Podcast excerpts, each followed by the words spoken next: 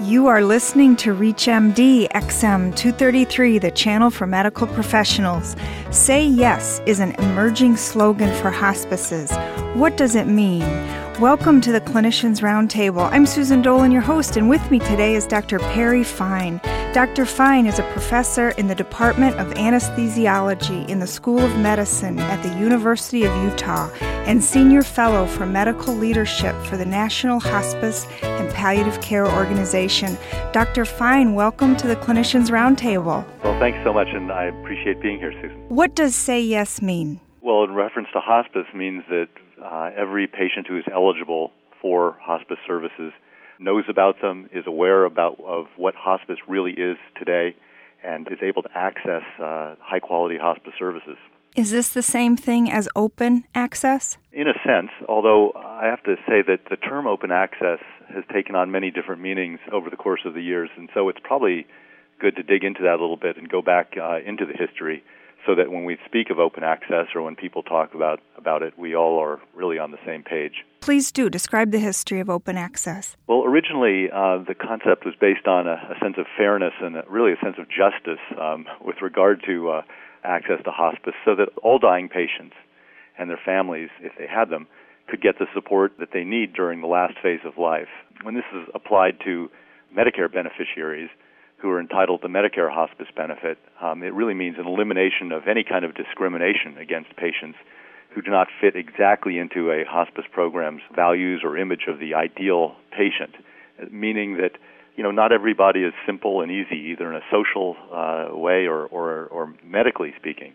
Uh, there have been over the course of the development of hospice, at least in this country, some arbitrary sort of rules that have been set in place that have kept people from perhaps accessing hospice. What Maybe I should give some examples. Please.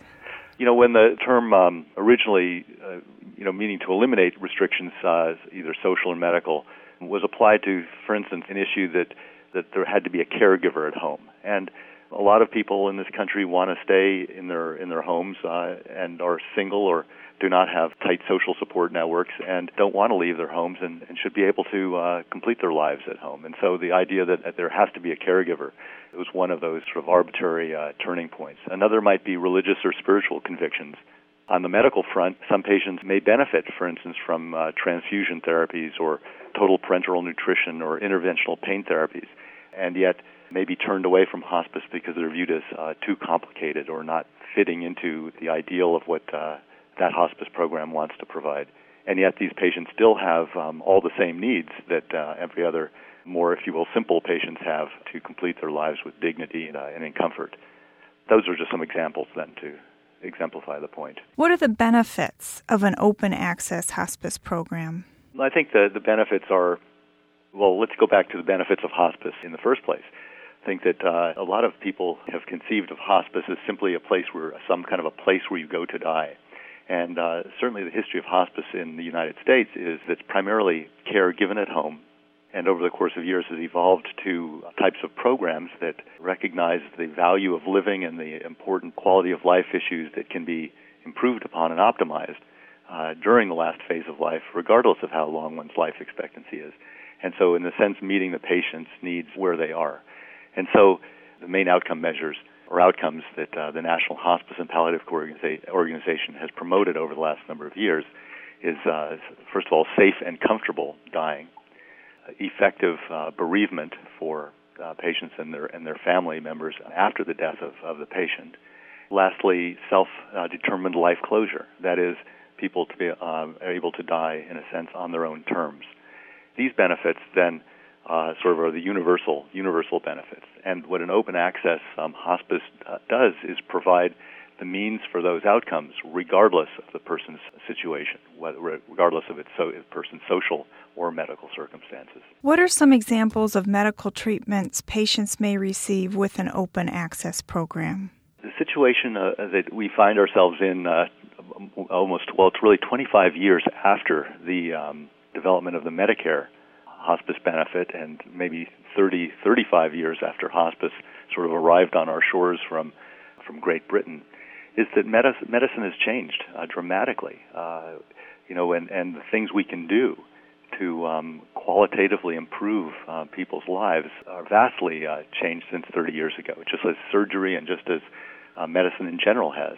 And so, palliative chemotherapy, palliative radiation therapy, the realization that we can provide, uh, for instance, renal dialysis um, uh, in an, in an, uh, with end stage um, uh, not only renal disease but in other disease states, and do this on an outpatient basis and, and provide other, for instance, medical services in the, in the way of interventional pain therapies that may greatly improve comfort and quality of life.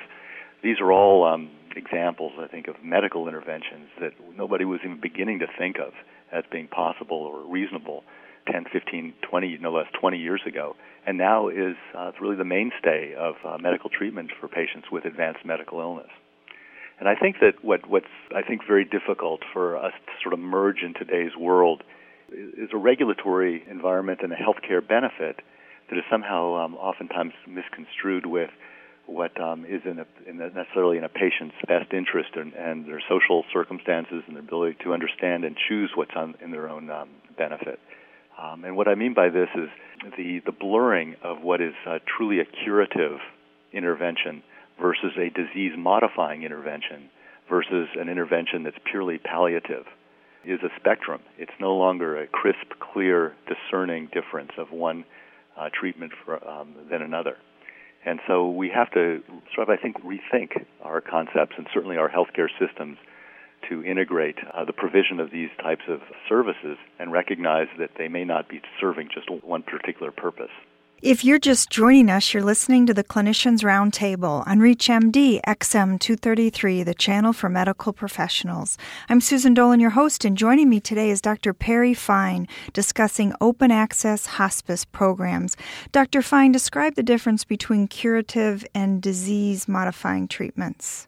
The definition, I think, of most uh, medical practitioners think is, is, a, is a curative intervention is something that will totally eradicate or eliminate a disease process. And, and maybe the most obvious example would be antibiotic therapy uh, uh, for an acute infectious process.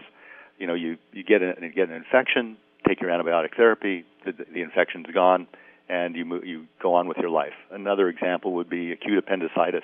You go in, have your appendectomy, and, uh, you know, voila, life proceeds. When you think about it, there really is very little in medicine that actually conforms to that those wonderful circumstances where we can actually eradicate um, disease.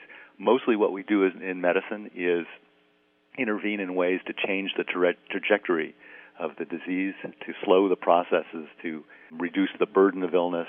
Um, osteoarthritis is certainly a, a great example, and many, many more. Heart failure, hypertension, diabetes, uh, asthma, and so forth. We you know, intervene in ways to modify the way the disease is expressed. And almost all the circum all the times when we're doing that, we are in fact reducing the burden of illness. And so, in a sense, all of the interventions are palliative. How do you draw the line? How is it determined which medical treatments hospice patients receive under open access? Well, I think it, you know, by virtue of the discussion we've just been having, you can see that it would be uh, somewhat arbitrary, and that if we really sort of draw back to the view that that hospice is, uh, in a sense, the expression of palliative care in the last phase of life, um, where the intent is to help the patient uh, and their family have a maximal quality of life and relieve the uh, the stress and the burdens associated with loss um, of a loved one and so on. That anything that we do to meet their needs could be, in a sense, perceived um, as palliative in the broadest sense of that definition. Mm-hmm. From a medical intervention standpoint, it would certainly be, um, I think, limited to the view that, that in this in a given patient circumstance, the goal of the intervention is to reduce signs or symptoms that are burdensome to the individual.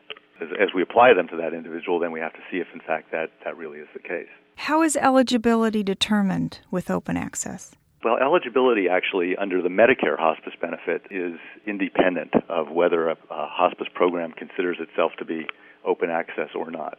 Eligibility is fairly strictly defined by the Medicare hospice benefit as a life expectancy of six months or less if the disease runs its usual course. Now, that last phrase is a little bit ambiguous because usual course is sort of a population based kind of an idea, whereas in an individual, every disease in any individual runs its own course with great variability. What is the average per diem hospice receives for each patient? There, well, first of all, there are four levels of care under the Medicare hospice benefit. And the vast majority of care is um, given at home, and so this is the teen home care um, portion of uh, hospice, and that remuneration rate is currently, on a national basis, um, $135 and some change uh, per day. So it's a per diem based benefit. There's uh, different levels of care. For instance, general inpatient services under the Medicare benefit are reimbursed at uh, 600 some odd dollars a day. Continuous care, which is another level of care for patients who have need for continuous nursing care based upon the acuity of uh, what's going on, is reimbursed at a, at a high hourly rate and, and converts to about 700 and some odd dollars per day. But the vast majority is home based care at $135 a day on average. So, at $135 a day, how can hospices afford to provide expensive medical treatments such as Procrit radiation chemotherapy? Um, that's really the most challenging and interesting, I think, issue that, that hospices really need to face these days because patients and their referring physicians do have expectations that they will be able to get kind of palliative care services that um, and I think any of us would want if they in fact prove to be beneficial. And so there are several ways that, that hospice programs have figured out how to do this. First of all, this is one of those examples where size does matter, where the larger programs um, where can can um, contract for lower cost services, for pharmacy benefits, for um, radiation therapy contracts, for dialysis contracts, and so forth, and where economies of scale really do matter. And so I think that what we're seeing is some growth in, in the recognition amongst those programs that really do want to provide these services to try and grow their, their census, as most businesses do, can spread their costs over numbers of patients. If you take on one high cost patient, if you have 10 lower cost patients to be able to spread those, amortize those costs, then this is in fact very doable. And some of the uh, better programs, I think, in this country have figured out that that's exactly what happens.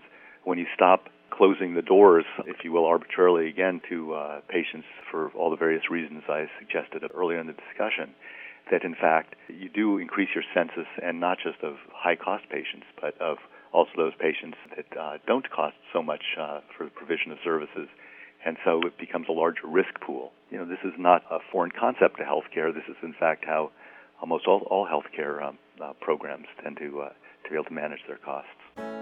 Dr. Fine, thank you for joining us today. I'm Susan Dolan. You've been listening to the Clinicians Roundtable on ReachMD XM233, the channel for medical professionals. For comments and questions, send your email to xm at reachmd.com. Thank you for listening.